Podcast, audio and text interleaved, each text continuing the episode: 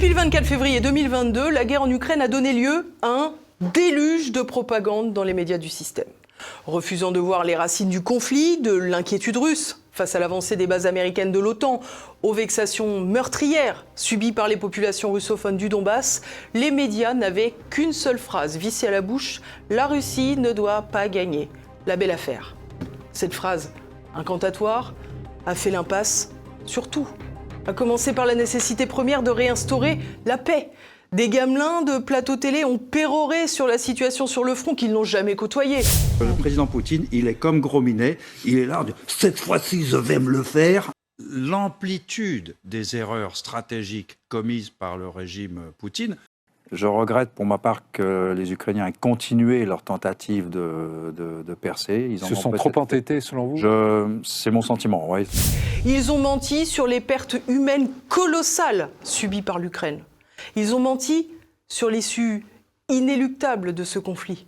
Et ils viennent aujourd'hui imputer leur échec aux combattants ukrainiens qui ont été sacrifiés sur l'autel de l'OTAN. Sur TVL, nous avons donné la parole à des experts qui connaissent la situation sur le terrain et qui ne récitent pas les lubies atlantistes dont certaines chaînes d'information en continu font désormais leur fonds de commerce. Qui a dénoncé cette boucherie fratricide depuis plus de 600 jours? TVL, qui a relaté ces négociations anéanties par le Britannique Boris Johnson en mars 2022 TVL, qui a expliqué dès le commencement en 2014, pas en 2022, que l'Ukraine était devenue le malheureux nouveau terrain de jeu américain, son proxy, pour nuire à la Russie, tout en affaiblissant l'Europe. TVL. Sur TVL, nous avons fait le choix de relayer ni la parole de Washington, ni la parole de Moscou. Sur TVL, nous donnons la parole à la paix. Car sans vérité, il n'y a point d'issue. Sans vérité, il n'y a point de liberté. Mais cette liberté, vous le savez, elle a un prix. Alors pour continuer de vous informer avec honnêteté, j'ai besoin de votre soutien et TVL a besoin de vous et de votre don. Alors aidez TV Liberté, je compte sur vous.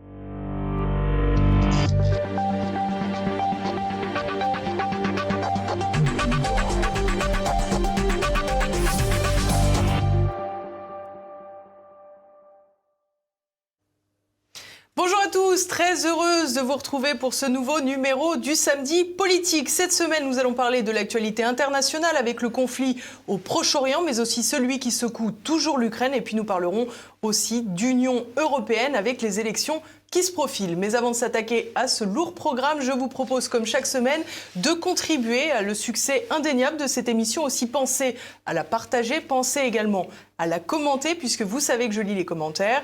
Et puis, bien sûr, cliquez sur le pouce en l'air, ça améliore le référencement et ça nous permet d'être davantage diffusés. Allez, c'est parti, on se retrouve dans un instant, juste après le clin d'œil. Retrouvez le samedi politique avec la collection Terre de France. 100% des bénéfices au service d'agriculteurs, de familles, de militaires et d'écoles rurales.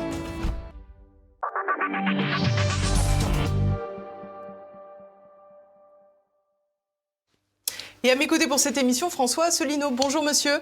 Bonjour Elise. Merci d'être avec nous sur TV Liberté. On vous connaît bien, mais vous êtes le président de l'UPR, l'Union populaire républicaine, que vous avez fondée en 2007 pour prôner la sortie de la France de l'UE, de l'euro et de l'OTAN. Alors François Asselineau, si vous voulez bien, nous allons commencer avec l'actualité internationale et tout particulièrement avec le Proche-Orient.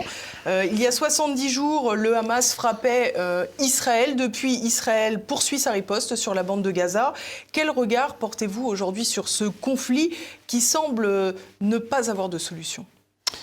Alors, euh, j'ai fait, vous me permettrez de me citer, euh, j'ai fait une vidéo euh, qu'on a diffusée sur notre chaîne concurrente UPR TV, que j'ai appelée Une guerre sans fin, avec un point d'interrogation, dans laquelle j'ai essayé de faire une analyse dépassionnée de cette question. on a beaucoup d'ailleurs 350 000 vues, les, les, gens, beaucoup de gens ont regardé, c'est très difficile, c'est un sujet, c'est le sujet le plus compliqué de la politique internationale, puisque c'est un sujet qui est qui n'est pas résolu depuis au moins 1947.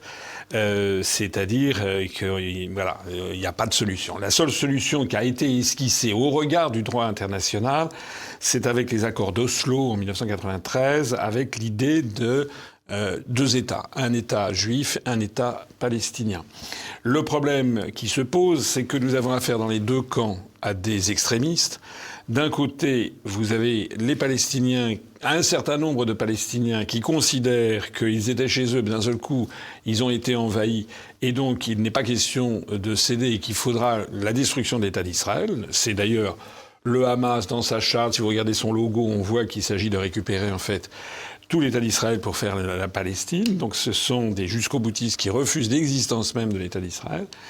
Et euh, en miroir, de l'autre côté, vous avez aussi des suprémacistes juifs qui, eux, veulent en fait avoir le grand Eretz Israël, c'est-à-dire en fait l'éradication pure et simple des Palestiniens en les chassant, en faisant euh, ce que certains euh, n'osent pas dire, mais c'est quand même ça, c'est quand même de l'épuration ethnique, c'est-à-dire enlever, en, faire partir tous les, tous les Palestiniens. Alors il y a des gens qui disent, ben, les Palestiniens, ils, finalement, ils n'ont qu'à aller en Jordanie, ils n'ont qu'à aller en Égypte, etc pour que les gens comprennent la situation, c'est un peu comme si euh, en France, au moment de la guerre d'Algérie, on avait dit que les, les, Algériens, qui, le FLN, qui combattaient les, les Français colons qui s'étaient installés, n'avaient qu'à aller s'installer au Maroc ou, en Tunisie. Bon, ça le fait pas. Donc c'est pour ça qu'on a en fait deux légitimités qui s'opposent. Euh, et il y a des gens entre les deux qui essaient de faire prévaloir une, une politique de, ben, de coexistence euh, entre, entre les deux États. Mais c'est vrai que Je me permets de vous interrompre, mais ce que vous décrivez là, c'est deux positions d'État, mmh. euh, mais la population de chaque camp, elle, est très divisée et tout le monde ne se retrouve pas forcément dans, son autorité euh, euh, nationale. Oui, il y a beaucoup de Palestiniens qui ne sont pas pro-Hamas et il y a beaucoup d'Israéliens qui sont très critiques à l'égard de la politique de colonisation, notamment de la Cisjordanie. C'est tout à fait, c'est tout à fait exact. dans les deux camps, il y a des extrémistes, mais malheureusement, le problème, c'est qu'en ce moment, on parle d'extrémistes, parce que le gouvernement israélien actuel, c'est un gouvernement d'extrême droite, il faut le dire clairement. et le, gouverne et le, Hamas, c'est un gouvernement, je ne sais pas comment on peut le qualifier, mais enfin, c'était, ce sont deux extrémistes. Les accords d'Oslo de 93 avaient euh, été bénis par euh, Bill Clinton, avec d'un côté Isaac Rabin et de l'autre côté Yasser Arafat. Il ne nous a pas échappé que Isaac Rabin a été assassiné ensuite et, et, Yasser Arafat probablement euh, liquidé également. on a affaire, parce que très très vite après ces accords d'Oslo qui avaient prévu justement la partition, vous avez eu un extrémiste juif qui a commis le, un attentat terrible, euh, comment dirais-je, au tombeau des patriarches à Hébron, euh, et qui a remis une pièce dans le, dans le jukebox. Donc euh, ça a aussitôt déclenché. Au même moment, vous aviez Yasser Arafat, qui, je crois, dans un discours en Afrique du Sud, avait dit qu'il s'agissait simplement d'un premier pas, l'idée finale étant de reconquérir toute la Palestine. Et donc ça, ça, ça, ça, ça a capoté. normalement, une solution, si on était raisonnable, si on voulait faire prévaloir la raison, il faudrait déjà que l'État d'Israël respecte le droit international. Or, l'État d'Israël n'a quasiment jamais mis en œuvre les résolutions du Conseil de sécurité. Il y a notamment la fameuse résolution 242 de 1967 qui euh, prévoit de rendre les territoires occupés au moment de la guerre des six jours. Euh, et il y a la résolution 338 de 1973 qui dit un peu la même chose, qui d'ailleurs a été suivie par l'évacuation du, Sinaï. Mais en, en réalité, Israël a toujours refusé ça, comme il a refusé à peu près toutes les résolutions le concernant, bénéficiant cela du soutien des États-Unis on apprenait ces jours-ci, euh, depuis 1970, les États-Unis d'Amérique, qui sont membres permanents du Conseil de sécurité, de ce fait, ont un droit de veto. Et depuis 1970, ils ont utilisé à 39 reprises leur veto. Euh, et à 35 reprises, c'était pour défendre Israël. Et pour en fait permettre à Israël de ne pas respecter le droit international. On est dans cette situation qui est une situation de blocage. Alors, Ce qui est, ce qui est, euh, ce qui est inquiétant dans cette histoire, c'est qu'on voit que euh, l'État d'Israël, à mon avis, se livre à une fuite en avant. Euh, je ne dis pas bien sûr hein, que, j'essaie d'être parce qu'on est très vite suspecté d'être soit d'un côté, soit de l'autre hein, dans cette histoire. Si on essaie d'avoir... Euh, ça ne m'a pas échappé. Bon, ça ne vous a pas échappé.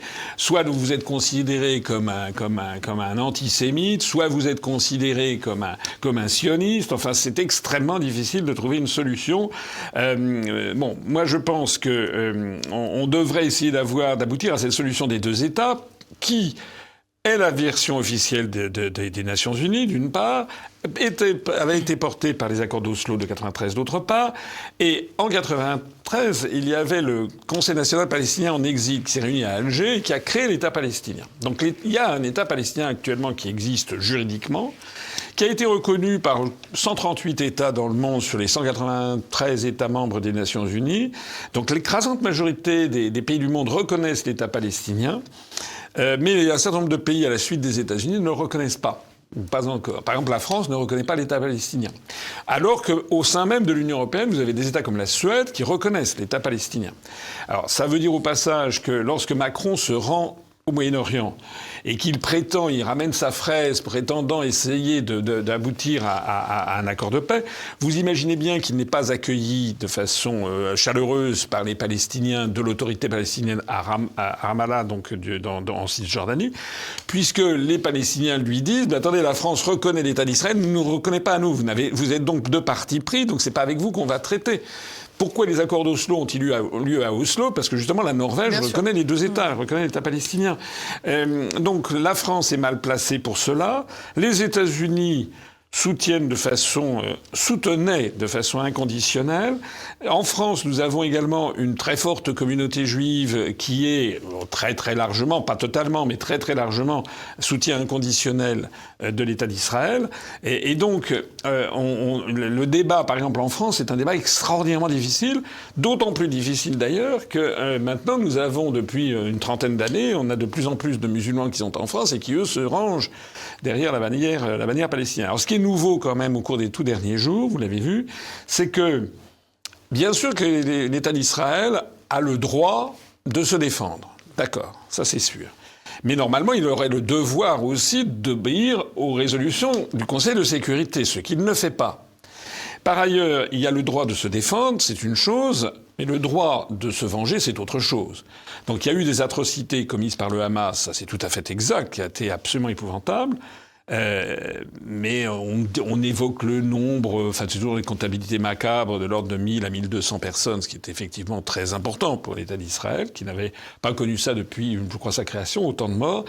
Euh, mais là, on en est. Alors ça dépend des, ça dépend des, chiffrages, mais enfin, selon non seulement le gouvernement du Hamas, euh, mais selon également des organisations non gouvernementales, selon l'ONU, etc., selon Médecins sans frontières, selon beaucoup de gens, on en serait entre 17 000 et 22 000 morts côté palestinien.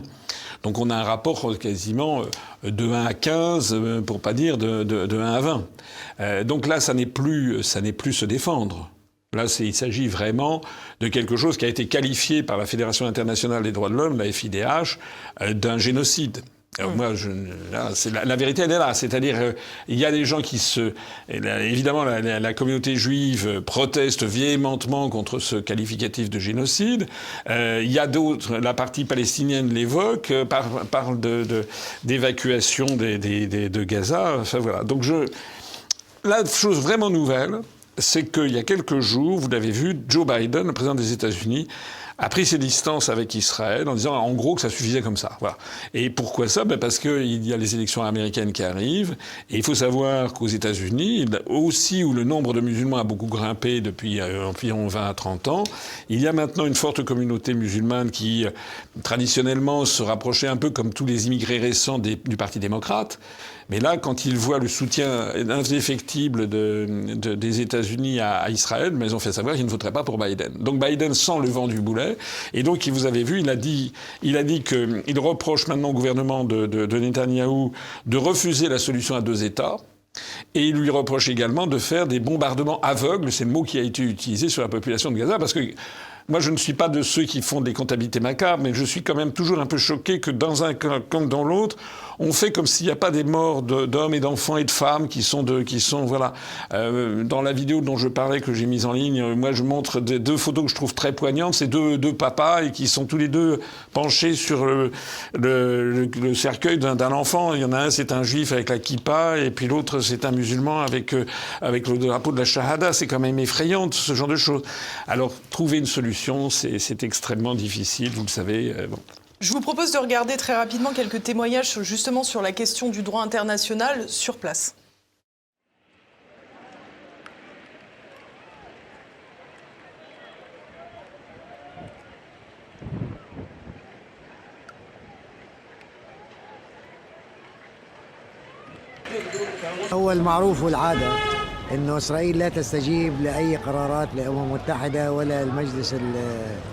ولا أي قرارات دولية هي تعتبر نفسها فوق القانون عشان كده لا ما اتوقعش انه تستجيب لاي قرار Je pense que le fait d'imposer un cessez-le-feu à un pays souverain comme Israël est une véritable erreur, une faute même politique, puisque Israël est un pays souverain et doit donc défendre ses intérêts.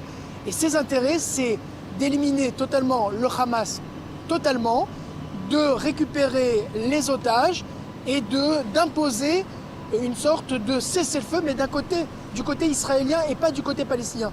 Parce qu'un cessez-le-feu, on sait très bien ce que ça permet. Ça permet au Hamas de se réarmer et, de, et, de, et de recombattre Israël par la suite. Et c'est pas un bon présage. I think we should stop the war immediately. Not ceasefire, but stop it. Go back with the soldiers. We did enough damage to us and to them. awful damage, and I think is no result. You can't win this kind of uh, war with guerrilla. You should uh, go back, uh, leave the people to go back to their home, and then find the leaders. When you find the leaders, slowly and clever, and not put in risk the soldiers, and not put in risk all the poor Palest uh, Palestinians in Gaza.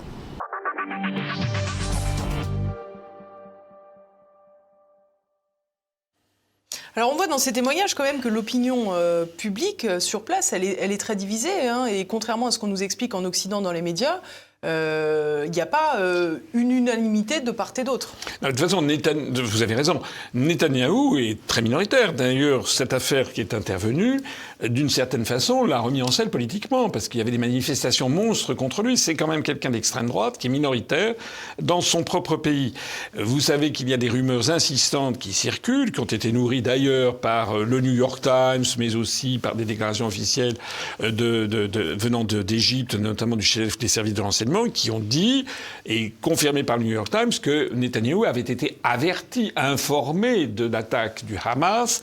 Euh, des gens qui connaissent les lieux savent que l'enclave de Gaza est entourée par de, des quantités de surveillance, c'est-à-dire qu'un simple, un simple lapin qui sortirait est repéré. Comment se fait-il qu'il y a pu avoir des dizaines et des centaines de, de, de personnes qui sont sorties d'un seul coup pour aller faire du massacre?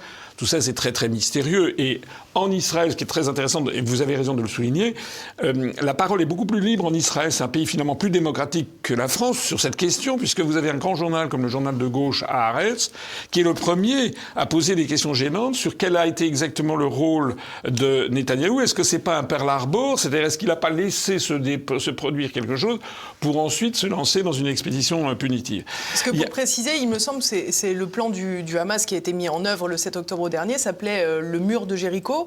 Et euh, effectivement, il semblerait qu'un dossier soit euh, arrivé jusqu'au service euh, de renseignement israélien et qu'il aurait été négligé ou pas pris au sérieux parce que justement d'une ampleur trop importante. Voilà. il faut savoir aussi, même si ce sont des vérités qui ne sont pas agréables à rappeler, qui d'ailleurs ne sont jamais rappelées dans les grands médias français, qu'à l'origine du Hamas, vous avez le Qatar et Israël. C'est-à-dire que Netanyahou lui-même a favorisé par l'intermédiaire du Qatar le développement du Hamas. Pourquoi? Parce que pour essayer de diviser les Palestiniens entre la Cisjordanie qui est euh, dirigée par l'autorité palestinienne, avec Mahmoud Abbas qui est considéré un peu comme un, comme un mou par rapport au Gazaoui, le Fatah, vu, oui. des Gazaouis, le Fatah, et, euh, et, à Gaza, le Hamas qui lui est considéré comme plus dur.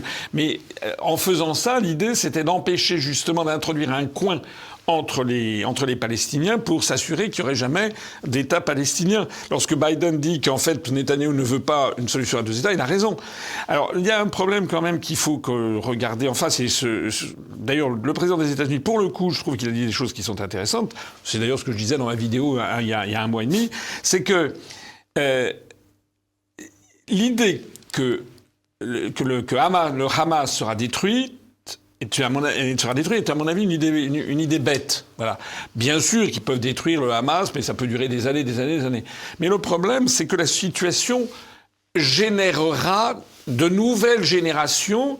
Parce que ce qui se passe en ce moment, c'est que les bébés qui vont survivre, ils ont la haine, comme on dit, face à, Israël. Donc ça va réintroduire de nouveau et de nouveau, de nouveau des générations. Or, ce qui se passe, c'est que Israël devrait faire, à quoi il devrait faire attention, c'est ce qu'a dit Biden d'ailleurs. Je le cite parce que c'est quand même le grand protecteur de l'État d'Israël. C'est que l'image d'Israël est devenue catastrophique. Dans les années 50, euh, c'était un État un peu socialisant. Il y avait les kibbutz, il y avait, il un- euh, il y avait une grande, une grande, comment dirais-je, euh, un grand soutien moral à, ce- à cet État venant notamment en Occident après l'horreur de la, de la Shoah. Il y avait beaucoup de, beaucoup de pays occidentaux qui soutenaient, qui trouvaient que c'était normal. Bon, et c'était un pays démocratique, c'était un pays euh, un peu socialisant, etc. Maintenant, c'est un pays qui ressemble de plus en plus à l'Afrique du Sud en bout de course et qui euh, s'est coupé. En fait, l'image de l'État d'Israël est épouvantable dans, euh, dans 80% de l'humanité. Alors, ce qui est très très grave pour l'État d'Israël, c'est que il y a des grandes évolutions en, en ce moment qui se passent. D'abord, des évolutions démographiques. Bon, l'État d'Israël, c'est quand même un petit État. Il y a 9 millions d'habitants dans un océan qui l'entoure. Je note au passage, c'est un peu, c'est un peu narquois ce que je vais dire, mais qu'en Israël, personne n'est là en train d'expliquer que l'État d'Israël est trop petit et qu'il faut qu'il fusionne avec les 27 pays alentours. Hein. Ce qu'on nous, on nous explique que la, la France doit absolument, parce que euh, dans le monde d'aujourd'hui, on ne pourrait pas, la France toute seule ne pourrait plus. Hein. C'est-à-dire que cette idéologie de la construction européenne, aller dire ça, ça ne marche pas. D'ailleurs, tout à l'heure, vous avez un intervenant qui a parlé de souveraineté. Je pense que l'État d'Israël est un des pays les plus souverains du monde. La, la, la meilleure preuve, c'est qu'effectivement, il se fiche complètement des du droit des, des- des Nations Unies, ce que per- personnellement, je désapprouve totalement. Euh, mais donc, la démographie joue contre Israël. Euh, L'évolution économique joue contre Israël. La montée en puissance des BRICS, hein, avec l'entrée de l'Arabie Saoudite, de l'Iran, euh, qui va rejoindre les BRICS avec la Chine. Et là, la Chine, euh, euh, il faut voir que la Chine est devenue, est en train de devenir la première puissance mondiale. Euh, vu de Chine, vu de Russie, euh, vu d'Afrique du Sud, vu du Brésil, l'État d'Israël est un État, est un État qui, qui- qui applique une politique d'apartheid. C'est comme ça que c'est perçu. Alors, on- bien sûr qu'on Alors, peut si dire. je peux me permettre, je vous interromps parce que d'aucuns ont, ont fait le co- comparatif entre l'attentat du 7 octobre et euh, le Bataclan qui s'est produit en France. Alors, bien sûr, d'une plus petite ampleur, sur. Enfin, dans tous les cas, il y avait des victimes et c'était terrible, mais, mais au ratio euh, population, euh, c'est évident que le 7 octobre était plus important en Israël.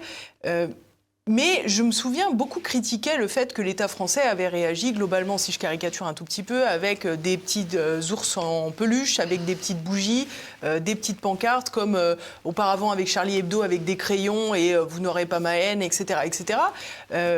Alors quelque part, ces gens-là, bon, ils critiquaient à l'époque une réponse qui n'était pas vraiment une réponse politique euh, face au terrorisme euh, au Bataclan pour Charlie Hebdo. Et puis maintenant, on critique Israël, qui lui, euh, c'est sûr que c'est un État qui a une réponse très forte.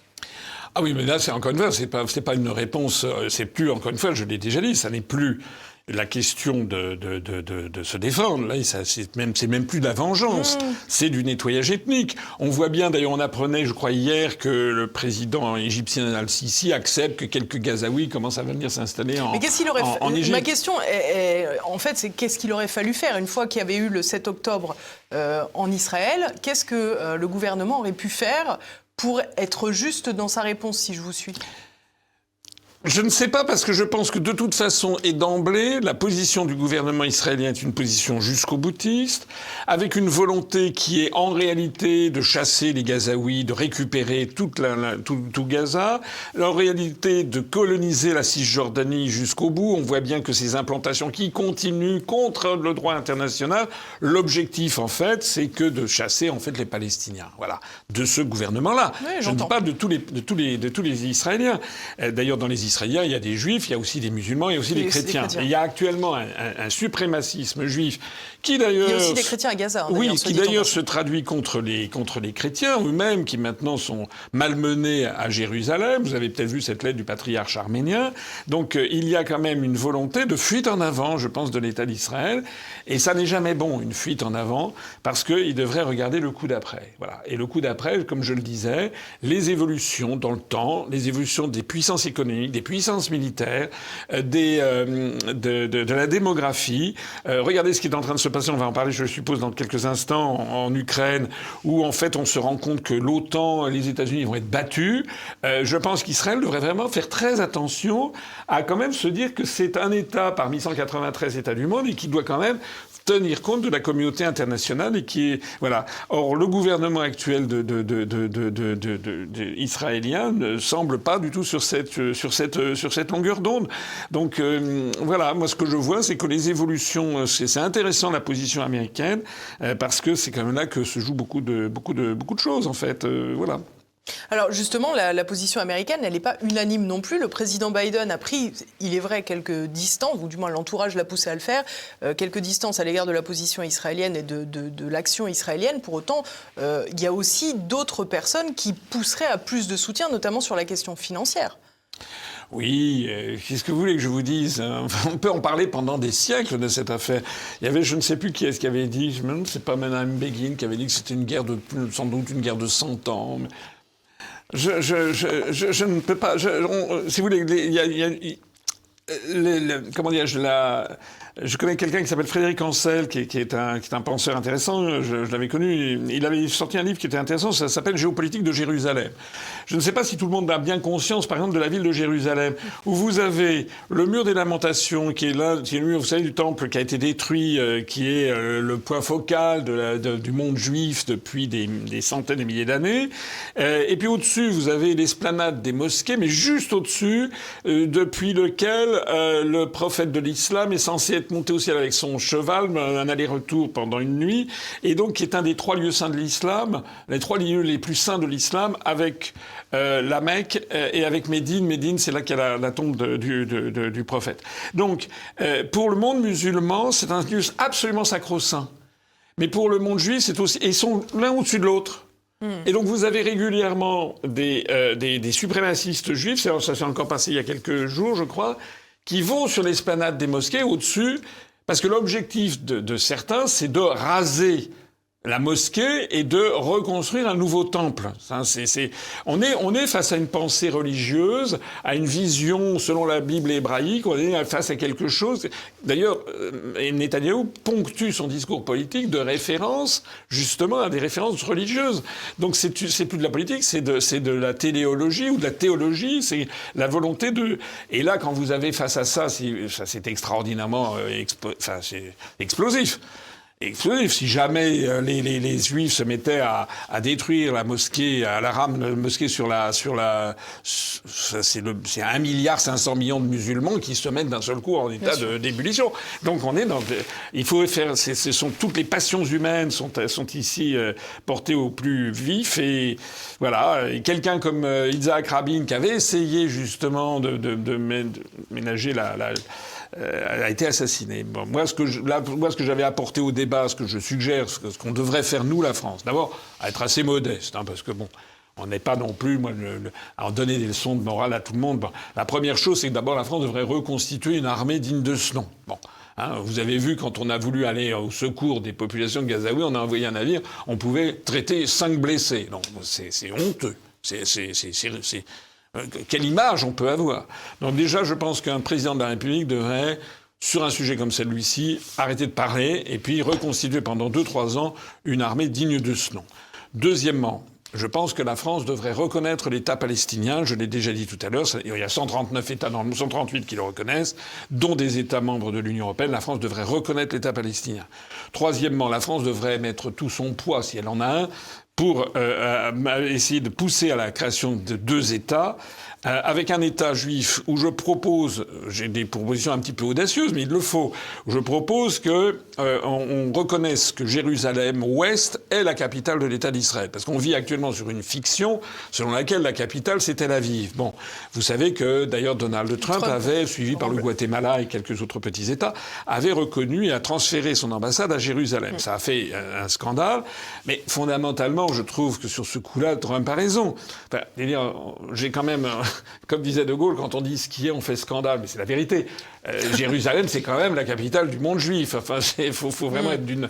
Donc, moi, j'aime bien. Je, je, pense qu'il faut bâtir une politique internationale sur les réalités. Donc, je pense que la France devrait reconnaître l'État palestinien, avec comme capitale Jérusalem-Est, reconnaître l'État juif, ça c'est déjà fait, mais avec reconnaître que la capitale est à Jérusalem-Ouest. La France devrait aussi essayer de définir une zone tampon entre ces deux États avec des casques bleus sans limitation de durée, les casques bleus donc des soldats euh, de l'ONU avec différentes nationalités qui, exerceraient en permanence une espèce d'état tampon avec une surveillance garantie par un certain nombre de grandes puissances du monde, notamment les membres permanents du Conseil de sécurité, avec également une aide qui serait donnée au développement de forces économiques et non pas au développement de forces obscurantistes, avec le jeu toujours trouble que les États-Unis ont, avec notamment les, frères musulmans ou le Qatar, etc. Bon, voilà ce que je mets au débat, mais pour cela, il faudrait que l'on ait de part et d'autre des personnes qui veuillent la paix. Or, c'est malheureusement, il y a beaucoup de, beaucoup de citoyens israéliens juifs qui le souhaitent. Hmm. Bon. Il y a aussi des Palestiniens qui le souhaitent, voilà. Mais les passions sont exacerbées de part et d'autre. Voilà ce que je peux vous dire. C'est pas vous ni moi, et malheureusement, Élise, qui avons la clé, du, la clé de l'affaire. En tout cas, ce qui est certain, c'est que la France était beaucoup plus respectée du temps de De Gaulle. Euh, parce que la France avait une position beaucoup plus équilibrée. Maintenant, la France a une position totalement déséquilibrée. Et comme on n'a pas les moyens, de, bah, ça veut dire qu'on n'est plus écouté, en fait. Voilà. Macron, par exemple, quand il s'est rendu euh, récemment là en Arabie Saoudite, vous avez vu, c'est un nouveau désastre.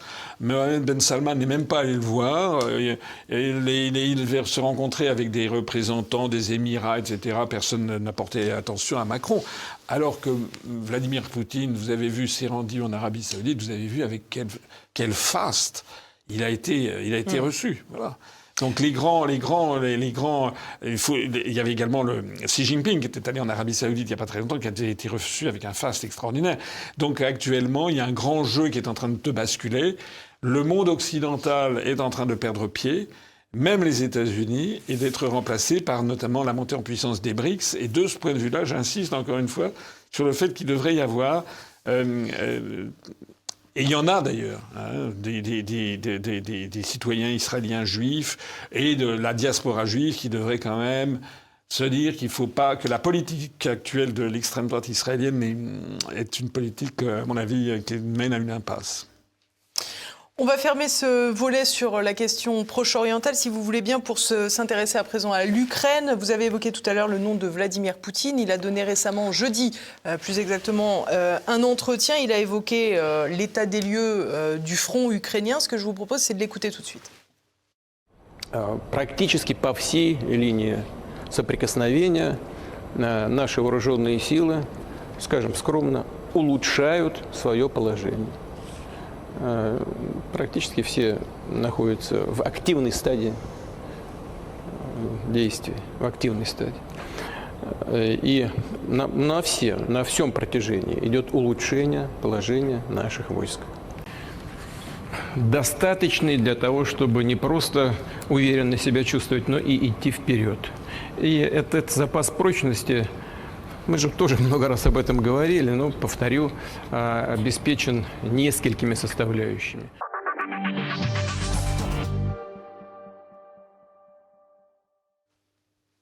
Donc on voit un, Vladimir Poutine qui a l'air très confiant sur la situation de, de son armée. Euh, on peut d'ailleurs redouter que cette confiance le pousse à aller plus loin euh, avec ses troupes euh, en Ukraine. Et on se dit finalement tout ça pour ça, n'aurait-il pas mieux valu faire la paix plus tôt C'est évident. Euh, qu'est-ce que vous voulez que je vous dise? Je suis l'un des rares sur la scène politique française à avoir depuis le début, je pose, excusez-moi de le citer encore, mais d'avoir mis le bon diagnostic. Je me suis fait traiter de tous les noms, que je recevais des valises de Poutine, que j'étais ci, que j'étais ça, que j'étais... Parce qu'il n'y a pas de débat en France sur cette question. Vous savez ce que donne la, maturité et l'expérience politique. Quand on a, moi j'ai accompagné Mitterrand, euh, Chirac, j'ai rencontré beaucoup de chefs d'État quand je suis passé au Quai d'Orsay. Quand on a de la maturité, regardez les déclarations de, par exemple, de Dominique de Villepin sur Israël. Il a été vilipendé, mais sur le fond, il a raison dans ce qu'il dit. Bon, donc on est dans un pays en France où maintenant, quand on essaie de, de dire la vérité, la réalité des choses, on se fait absolument agonir d'injures et d'ailleurs interdire c'est mon cas, euh, parce que euh, vous n'êtes pas dans la doxa. Bon. Avec le recul du temps, beaucoup de gens vont commencer à réaliser quelque chose, c'est qu'il fallait vraiment être siphonné pour penser que la Russie, qui est quand même la première puissance nucléaire mondiale, euh, qui a des intérêts absolument vitaux sur cette question, allait se laisser battre par une coalition d'une trentaine d'États menés par les États-Unis d'Amérique, qui ont des intérêts qui n'ont pas intérêt en fait à ça. Donc euh, vous avez au bout du compte, euh, euh, quand vous avez un peuple qui, est-ce que qu'on le veuille ou non, qu'on dise que Poutine est un dictateur, etc. D'accord, mais il a un soutien massif de la population sur ce sujet, puisque je rappelle qu'il ne s'agit pas d'une invasion de l'Ukraine par la Russie, il s'agit d'abord et avant tout d'une guerre non déclarée de l'OTAN pour démanteler la Russie, avec un, projet très précis de démantèlement de l'État russe. J'ai eu l'occasion de l'expliquer chez vos confrères du dialogue franco-russe. Ça a été confirmé par Mme Victoria Nuland, la sous-secrétaire d'État américaine. Il y a des projets de démantèlement, comme il y avait d'ailleurs des projets de démantèlement de la Turquie et de l'Arabie saoudite. Ça n'est d'ailleurs pas pour rien que Erdogan d'un côté et Mohamed Ben Salman de l'autre se sont rapprochés de la Russie lorsqu'ils ont vu les projets venant de, l'entourage du département d'État ou du ministère de la Défense américain visant au mm. à, la, vente à la découpe de leurs États. Donc, Poutine a réagi, il a pris les devants en, en envahissant, en envahissant l'Ukraine. Vous avez eu toute une orchestration extraordinaire en France on vous a expliqué que euh, Poutine était au bout du rouleau, il avait la maladie d'Alzheimer, la maladie de Parkinson, la maladie d'Asperger, il avait les pieds plats, il souffrait d'un complexe de supériorité, d'un complexe d'infériorité, euh, il euh, il avait un cancer du foie, du, du pancréas, de l'œsophage. Je n'invente rien. Bon, et là, vous voyez, c'est un homme en pleine possession de ses moyens et qui, qui veut un nouveau mandat d'ailleurs jusqu'à oui, 2030. Bah, il va être réélu, bien sûr. ça, ça, vous, ça vous choque, vous? Qui Écoutez, un moi, il y, a quelque chose, je pense qu'il faudrait vraiment que les Français et la scène politique française commencent à comprendre c'est que admettre ce qu'on appelle l'altérité, c'est-à-dire qu'arrêter de donner des leçons de démocratie à la planète entière, comme si d'ailleurs la France était un modèle de démocratie. Ça suffit. La France est un pays, c'est une démocrature, comme on dit. Ça a l'apparence d'une démocratie. En fait, c'est une véritable dictature, puisqu'en fait, on voit, on aura peut-être l'occasion d'en parler, comment l'oligarchie en ce moment est en train de façonner les esprits pour nous imposer des gens que les Français ne veulent pas, qui sont totalement incompétents pour être les successeurs de Macron. Donc, il se trouve que que ça plaise ou pas, Vladimir Poutine restera dans l'histoire russe comme un des très très grands dirigeants de l'histoire russe. Voilà, quelqu'un comme euh, au niveau de au niveau de Pierre le Grand, de la grande Catherine de Russie, au niveau de Lénine. Bon, Lénine, on, en pense qu'on veut, mais c'est quand même un des grands dirigeants de l'histoire russe. Et puis après, il y a Vladimir Poutine, qui est un type qui a quand même redressé redressé la Russie d'une façon absolument incroyable en l'espace de quoi? De 20 de 20 à 30 ans. Bon, normalement, la France là aussi devrait savoir, devrait appliquer ce, ce, cette espèce d'aphorisme que De Gaulle avait dit à, à, Perfit. Il avait dit à chaque fois dans l'histoire de France où la France a été en bon terme avec la Russie, ça a été des grands moments de notre histoire. Il remontait même au mariage de Henri Ier avec Anne de Kiev, donc au XIIe siècle. Euh, et à chaque fois que la France a été en mauvais terme avec la Russie, ça a été des mauvais moments. Il dit ça en 1965, au moment où il va lancer la, la, la politique de détente. C'est De Gaulle qui l'a inventé. Et quand il a commencé, il a créé la commission mixte franco-soviétique. Il y a des gens, bien sûr, qui l'ont traité de tous les noms, qu'il avait peut-être, il y a des gens qui l'ont dit qu'il recevait des, des, valises de Brejnev, je sais pas. Ah Mais non, il avait compris de Gaulle que le rôle de la France, c'était d'essayer de faire le jeu de l'équilibre entre les nations euh, le concert des nations qui est apparu après la, la guerre de, de 30 ans, notamment avec les, les, les traités de, de Westphalie, de, de Münster et d'Osnabrück. Donc euh, De Gaulle, il avait compris que c'était le jeu que de la France devait faire. Normalement, aujourd'hui, la France n'aurait jamais dû prendre de sanctions contre la Russie, qui d'ailleurs sont, se révèlent des sanctions contre l'Allemagne et la France. La France devrait pas, euh, aurait dû maintenir le dialogue. La France devrait essayer d'entretenir des bonnes relations. La France aurait dû demander à ses entreprises de rester en Russie. Et pour cela, il faudrait que la France ne soit plus dans l'Union européenne. On retombe toujours sur la même situation. Alors, avant d'aller sur l'Union européenne, je voudrais qu'on revienne sur la, la question des États-Unis euh, sur le, le- le théâtre ukrainien. Vous avez évoqué tout à l'heure pour le Proche-Orient, en disant que Joe Biden était plutôt timide dans son soutien, du moins plus timide que de coutume. Euh, en ce qui concerne euh, le, le théâtre ukrainien, les États-Unis sont en phase de désengagement. Euh, je vous propose d'écouter tout de suite une déclaration d'Anthony Blinken, il est secrétaire d'État américain. Si vous regardez les investissements que nous avons faits dans la défense de l'Ukraine pour faire face à cette agression, 90% de l'aide à la sécurité que nous avons fournie a été dépensée ici, aux États-Unis, avec nos fabricants, avec notre production. Et cela a produit plus d'emplois américains, plus de croissance dans notre propre économie. Il s'agit donc d'un processus gagnant-gagnant que nous devons poursuivre.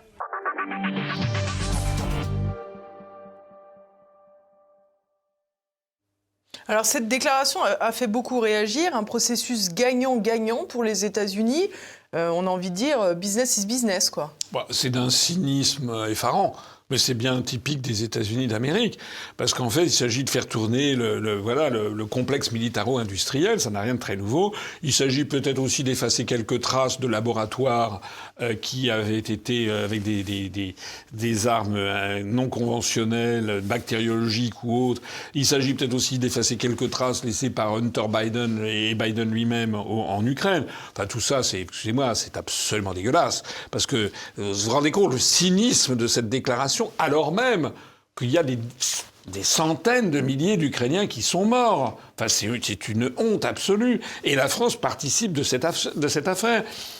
Il est en train de se passer ce que j'avais dit depuis un an et demi, qui est en train de se ré- réaliser. On a eu des quantités d'experts de bidons de plateaux qui sont allés sur BFM, sur LCI, euh, LCI qui avait été rebaptisé, vous savez, sur Internet LCU, la chaîne ukrainienne, ou, ou LCIA. On a, eu, on a eu sur des chaînes de télévision des gens qui nous ont expliqué que la, Russie allait être battue, etc. Vous savez, je vais remarquer quelque chose à Paris. À Paris, dans les mairies, elles, étaient, avaient mis des, elles éclairées en bleu et jaune. La mairie du 11e arrondissement, sur toute la façade, c'était le drapeau ukrainien. Pareil sur l'hôtel de ville. Hier soir, je passe devant l'hô- l'hôtel de ville de Paris et la mairie du 11e arrondissement, c'est fini. Discrètement, profitant des décorations de Noël, hop, on a rangé le truc. C'est-à-dire que on est dirigé en France par une classe politique qui, a un poids chiche dans la tête. La seule chose qui compte, c'est faire carrière en étant les, larbins du, du, du narratif américain imposé par les médias. On a des quantités de gens qui se sont dit, qui se sont mis à la remorque de l'Ukraine. L'un des derniers d'entre eux, n'étant pas, pas le moindre, c'est M. Bardella lui-même, qui a expliqué qu'on avait été beaucoup trop naïf avec la Russie, qu'il fallait soutenir l'Ukraine. Bardella, 28 ans, aucune expérience diplomatique de quelque nature que ce soit. M. Bardella, je suis désolé, c'est un larbin, c'est comme Mélanie. Mélanie, c'est la même chose. Elle avait dit dans son programme de gouvernement qu'il fallait soutenir l'Ukraine. C'est pas des dirigeants, ça. Ça, ce sont Oui, des mais alors, domestiques. ça c'est facile aussi, c'est quand on est à l'exercice du pouvoir qu'on se rend compte des réalités aussi. Mais Euh, pas mais, ben non, comment ça elle- elle- Moi, je ne suis pas dans l'exercice du pouvoir. Ben non, je mets au défi qui que ce soit de me mettre en, dé- en défaut par rapport à, à la réalité de- des événements. Mais M. Bardella n'est pas dans l'exercice du pouvoir non plus. Donc vous avez la- toute la pseudo-opposition qui est là lorsqu'il y a eu le, le vote au Parlement européen pour voter 50 milliards d'euros supplémentaires à l'Ukraine. Les députés européens français, ils ont tous voté pour, y compris LFI.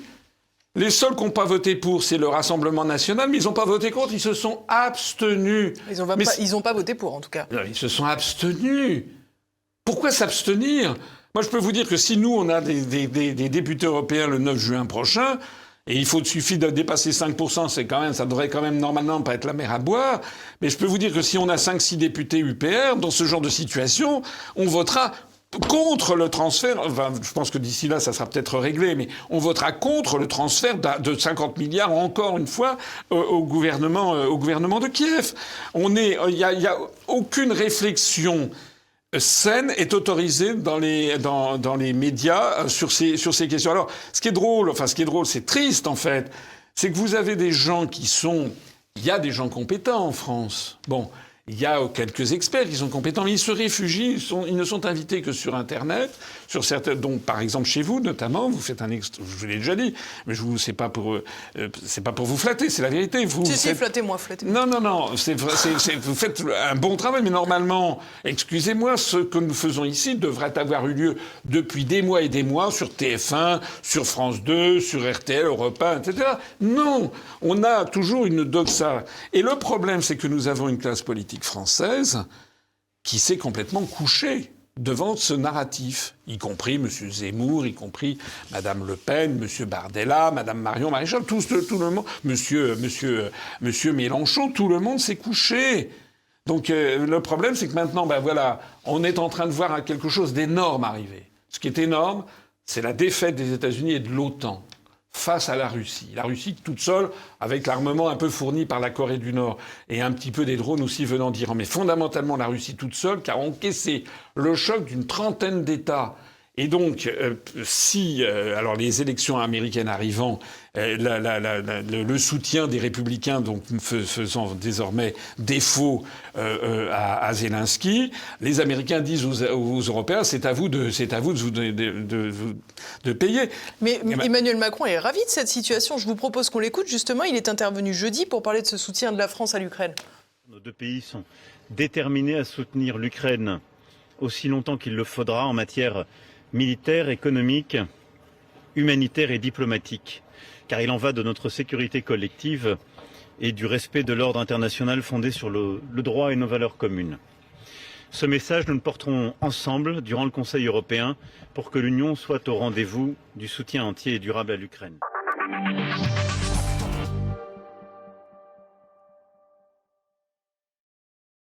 Alors là, une fois n'est pas coutume, c'est pas Ursula von der Leyen qui parle, c'est Emmanuel Macron, président français depuis le perron de l'Élysée. Oui, il lit un document qu'il n'a pas écrit. Mais Macron est un, c'est, un, il lit un téléprompteur. Ce qu'il faut bien comprendre, c'est que Macron n'est pas, n'est pas maître de ses décisions. Macron, il a été catapulté à l'Élysée par des forces qui ont monopolisé à son profit tous les médias. Voilà. C'est Et qui même- ses forces? C'est quoi ses forces? Ben, le- toute l'oligarchie, les, les milliardaires qui détiennent les grands médias, l'oligarchie qui fixe le narratif, c'est ça la vérité. J'en sais quelque chose, je l'ai déjà dit 50 000 fois. Moi, j'ai eu droit à 0,8% du temps de parole pendant un mois. Et avant, personne ne me connaissait. Et après, il y a des gens, j'ai fait un peu moins de 1%, il y a des gens qui ricanent en disant Ah oui, mais sinon vous avez fait 1%, vous comprenez, les Français ont tranché. Non, non. Quand on est arrivé au moment de l'élection du premier tour en 2017, il y avait peut-être 4 à 5% des Français qui me connaissaient vraiment. Voilà. Donc, y a- on est, j'étais pas le seul. Il y a d'autres personnes, je sais pas, Jean Lassalle, Nathalie Arthaud, donc, euh, qui n'étaient pas connus ou très peu connus.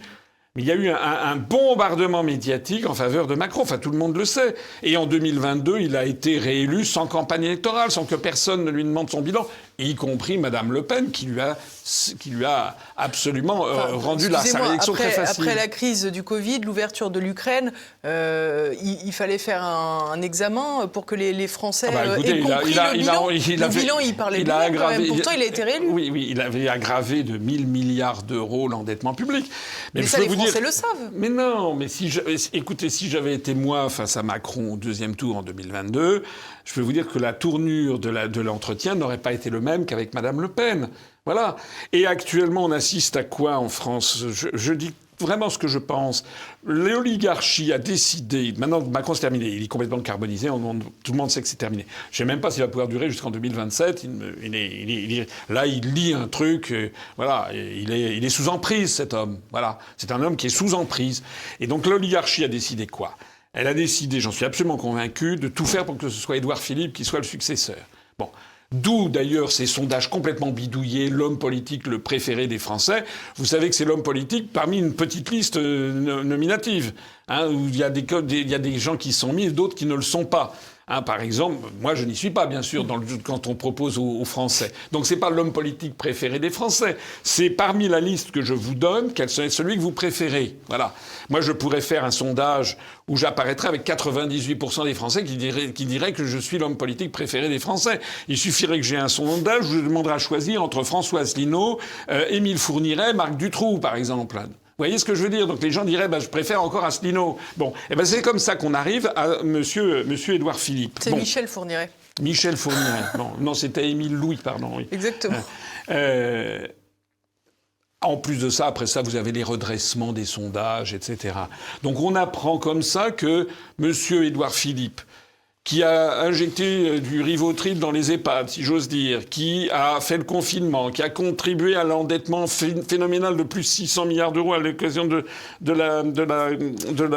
la, Covid, euh, qui veut porter la retraite à 67 ans, qui a imposé le 80 km, euh, qui est en train de- d'entraîner à la ruine la, la ville du Havre, etc. On veut faire croire que ce monsieur serait la coqueluche des Français, mais c'est incroyable. Vous savez, je vais encore citer quelque chose. L'UPR, UPR TV, notre chaîne de télévision, on est à 90 500 000 vues cumulées. J'ai regardé la chaîne de télévision de Horizon de M. Édouard Philippe. Vous savez à combien il en est? 60 000 vues. Non, mais lui, il n'a pas besoin de chaîne YouTube. Non mais Il est déjà dans les médias. oui, s'il si, s'il disait des choses intéressantes, les gens se précipiteraient pour écouter. C'est comme vous, vous avez beaucoup de vues. C'est lorsqu'il y a quelque chose d'intéressant, les gens, ils, les Français, ils votent avec non pas avec les pieds, mais ils votent avec les. Ils vont regarder ce qui les intéresse. Nous, on a 90 millions 500 000 vues, et je suis interdit de tous les médias. Et monsieur, et on prétend que Monsieur Édouard Philippe serait la coqueluche des Français. Mais ce qu'il faut savoir, c'est que l'oligarchie est maline, parce qu'elle sait bien aussi que c'est pas fait, hein, Édouard Philippe, parce que à la différence de Macron, Édouard Philippe, les Français ont vu ce que c'était. Hein, le 80 km/h, la retraite à 67 ans, etc. Les Français, fondamentalement, n'en veulent pas. Beaucoup parlent de Gabriel Attal. hein. Voilà, ils ont sorti, il a sorti un bouquin qui ne se vend pas d'ailleurs. hein. Mm. Tout ça, il y a des quantités de signaux qui montrent que personne ne veut en fait de M. Édouard Philippe, qui a cru finalement faire genre en expliquant à chaque fois qu'il prenait la parole qu'il perdait ses poils. Enfin, C'était son programme politique, l'alopécie de M. de Monsieur Édouard Philippe. Comme l'oligarchie sait très bien que c'est pas évident, ils ont, ils ont des, des fers au feu. Et parmi les fers au feu qu'ils ont, j'en suis absolument convaincu, il y a d'abord Marine Le Pen, deuxièmement Gabriel Attal et Bardella. Et ce sont ceux qui sont prévus ensuite. Parce que Madame Le Pen ou Bardella ne font absolument pas peur à l'oligarchie. hein. Bardella, je suis désolé, je, vais, je sais que je vais choquer, mais c'est la vérité. Qu'est-ce qui sépare Bardella de Macron? Aujourd'hui Bah, la lutte contre l'immigration. Vous plaisantez? Il, a, il, a- il est- allé aux rencontres de Saint-Denis, il a trouvé finalement, bah oui, finalement, il n'y aura pas, de, il y aura pas de, de- de- de référendum sur l'immigration. Puis, de toute façon, ça veut dire quoi, le référendum ils- sur ils- l'immigration? pardonnez-moi, là, vous n'êtes pas juste. Ils, ils ont quand même contribué à, à voter la motion de rejet euh, à Mais l'Assemblée attendez, il faut- nationale. il faut donner un, il faut donner un, un semblant Oui, d'opposition. oui, d'accord. mais Enfin bon, vous n'êtes pas là pour sonder les reins et les cœurs non plus. Euh, Oui, s'ils vous, voulez que je- s'opposent, vous voulez euh, qu'on parle de ce qui vient de se passer, qu'on apprend, qu'on a appris il y a 48 heures Madame Meloni en Italie, elle a été élue par les Italiens. Elle avait un programme, enfin c'était beaucoup, beaucoup plus que, Bardella et Le Pen. hein. Elle avait dit blocus contre tous les immigrés, blocus naval. Vous savez ce qu'elle vient d'annoncer? Elle a annoncé qu'elle allait, au cours de l'année 2024, faire entrer 452 000 nouveaux migrants en Italie, dans le cadre de la migration légale. Alors si ça, c'est pas de la cocufication énorme d'un électorat, c'est quoi? Eh bien, pourquoi Moi, j'avais... Excusez-moi encore, j'avais en été... France, on n'est pas en Italie. Mais j'avais encore une fois que les gens qui me suivent regardent ce que j'avais dit il y a au moment, un peu plus d'un an quand Mme Mélanie a été, est arrivée au pouvoir. Vous aviez Mme Le Pen, M. Bardella, M. Dupont-Aignan, M. Zemmour, Mme Marion Maréchal, etc. Tout le monde s'était félicité à droite et à extrême droite. C'était enfin, on allait avoir une autre Europe, on allait, on allait tendre le cou à l'immigration. Et puis vous aviez à gauche les, les pleureux, c'était, c'était la petite fille de Mussolini. Le, le journal L'Humanité avait titré euh, Les fascistes aux portes du pouvoir. Sur la scène politique française, mais allez vérifier si, mes vrais- si ce que je dis est vrai ou faux. J'avais été le seul à dire, Madame Mélanie, ça sera un non-événement. Pourquoi? Parce qu'elle voulait rester dans l'UE, dans l'euro. C'est pas qu'elle voulait, c'est qu'elle avait promis de rester dans l'Union européenne, dans l'euro, dans l'OTAN, dans la Cour européenne Bah, des elle a droits de tenu l'homme. ses promesses. Comment? Elle a tenu ses promesses. oui, mais ça, elle l'avait mis dans son, dans son programme de gouvernement, avec Salvini de la Lega et avec euh, Berlusconi, qui depuis mo- passé de vie à trépas. Et elle avait également dit qu'il fallait soutenir l'Ukraine euh, contre la Russie. Donc elle avait coché toutes les cases. Comme Bardella a coché toutes les cases, hein, comme euh, euh, Gabriel Attal coche toutes les cases, comme Madame Le Pen coche toutes ces cases-là. C'est pour ça que ça ne fait pas peur à l'oligarchie. Mais est-ce que l'exercice du pouvoir, c'est pas forcément l'exercice du consensus? C'est-à-dire qu'on promet 100, on espère faire 100, mais à la fin, on arrivera juste non, mais à on faire promet, 50. attendez, moi, il y, a une- il y a quelque chose, j'ai une sainte horreur depuis que je suis enfant, de de- d'utiliser la crédulité des gens pour extorquer leur volonté. Madame Le Pen, Monsieur Bardella, écoutez-moi bien, parce que je pense qu'il y a très forte chance qu'il soit élu en 2027, plutôt Madame Le Pen, mais on ne sait jamais. Hein parce que Bardella, maintenant, on- quasiment, on est dans, une- dans un système de dingue en Occident, où quelqu'un qui a 28 ans, qui a expérience zéro en tous les domaines, qui n'a fait que de la politique, qui lit des fiches sur un téléprompteur, on va lui confier les destinées de la France. Mais il faut être dingue. Il n'y a aucun pays au monde qui, ne- normalement, ne donne le pouvoir exécutif à quelqu'un qui a moins de 50 ou 60 ans. Le Parce que- Canada. oui, ben, euh, ben, bravo. hein. Donc en réalité, en réalité, si les Français sont suffisamment bêtes pour ne pas voir que si Bardella, il en est question toute la journée dans les médias, c'est parce qu'il sert les intérêts du système. Bah, il en est moins question qu'Emmanuel Macron ou que la Ah majorité non, c'est pas vrai. Ah non, Bardella, c'est sans arrêt, c'est tous les jours, tous les jours, tous les jours. Mais c'est le deuxième parti de France. Oui, Enfin, mais c'est le mais les parti de médias, France, tout, tout le monde. Mais enfin, s'il faisait peur, c'est comme Mélanie. Mélanie, elle était sans arrêt dans tous les médias en Italie en disant Oh là là, c'est terrible, c'est la, la successeur de Mussolini, c'est effrayant. Mais si l'oligarchie a peur de quelqu'un, il le cache. C'est ce qui m'arrive. Parce qu'ils ont très peur de ce que nous, on pourrait faire. Parce que nous, nous sommes un mouvement qui est au-dessus du clivage droite-gauche. Nous nous inscrivons dans la pensée gaulienne. Nous nous inscrivons dans l'idée d'un Conseil national de résistance rassemblant tous les Français pour reprendre notre souveraineté. Nous disons ce que personne n'a le droit de dire sous peine d'excommunication médiatique, c'est que tant que la France restera dans l'Union européenne, dans l'euro, dans l'OTAN, et accessoirement la CEDH, nous ne pourrons pas régler aucun des problèmes, et notamment pas le problème de l'immigration. En revanche, ça c'est très bien d'avoir des Mélanie, d'avoir des Tsipras en Grèce, d'avoir des Sébastien Kurz en, en, Autriche, c'est-à-dire d'avoir quelqu'un qui dit aux gens ce que les gens ont envie d'entendre, mais qui en fait n'auront aucune possibilité de modifier la situation. Vous savez, laissez-moi encore, si vous me le permettez, quelques instants sur cette question migratoire. On fait croire aux Français que le problème migratoire, ce serait ce qui se passe en Méditerranée. Donc Madame Mélanie, c'était le blocus, etc. Bon, Euh, on a régulièrement les affaires de, SOS Méditerranée. Mais vous avez Madame Ilvan Johansson, qui est la commissaire européenne chargée des affaires intérieures, qui est une Suédoise. Elle a été invitée à Madrid il y a, une quinzaine de jours, euh, puisque c'est l'Espagne qui actuellement exerce la présidence tournante de l'Union européenne. Et elle a fait un discours Personne n'en a parlé en France, sauf moi. Allez voir sur, sur notre site ou sur mon compte Twitter. Elle a dit ceci. Elle a dit en 2022, je sais plus 2022 ou 2023, je crois que c'était 2022, il y a eu 3 millions 500 000 migrants légaux, légaux, qui sont en- en- entrés dans l'Union européenne, c'est-à-dire qu'ils avaient des cartes de séjour distribuées par un des 27 États membres. Et il y a eu 370 000 migrants illégaux. C'est-à-dire en gros quelque chose comme 3,8 millions à 3,9 millions migrants, dont 10% d'illégaux. Et elle a dit, ça c'est le premier point. Deuxièmement, hors de question de modifier Schengen, c'est-à-dire que les migrants légaux peuvent circuler. Troisièmement, l'Union européenne a besoin de migrants pour, exercer, pour faire les travaux dans son économie, ce que Mme Meloni vient d'ailleurs de dire en annonçant qu'elle va faire entrer 452 000 migrants en Italie l'année prochaine.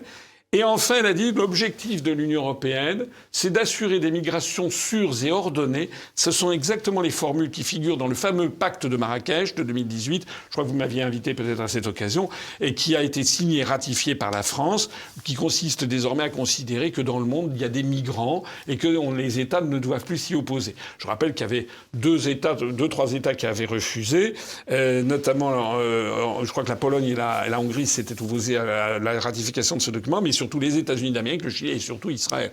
Parce qu'Israël, pas question de signer un truc qui ferait que considérer que tout le monde peut venir s'installer. Qu'est-ce qui se passe? Pourquoi est-ce que personne actuellement ne dit que le problème de, de l'immigration en France, qui est un problème absolument fondamental, c'est fondamentalement non pas les immigrants illégaux, ce sont les immigrants légaux, c'est-à-dire quelque chose comme 3 à 4 millions de personnes par an. Ça fait la population française en 16 à 17 ans. Est-ce que la loi là, qui a été rejetée par l'Assemblée nationale traitait de ça? Absolument pas. Est-ce que M. Zemmour, est-ce que Mme Le Pen, M. Bardella disent qu'il y a prévu par l'Union européenne d'avoir 3,8 euh, à 4 millions de migrants par an, tous les ans, au cours de toutes les années qui viennent? Pas du tout. Ils restent dans l'Union européenne. Donc c'est moi, si, vous voulez, mon combat politique. Ils restent dans l'Union européenne, ils ne sont pas au pouvoir en l'occurrence. Non mais ils ont promis de rester dans l'Union européenne. Ils ont fait comme Madame Mélanie. Ils peuvent dire ce qu'ils veulent. Ils peuvent dire, oh, avec nous, on va faire, euh, on va arrêter l'immigration. Donc, qu'est-ce qui va se passer?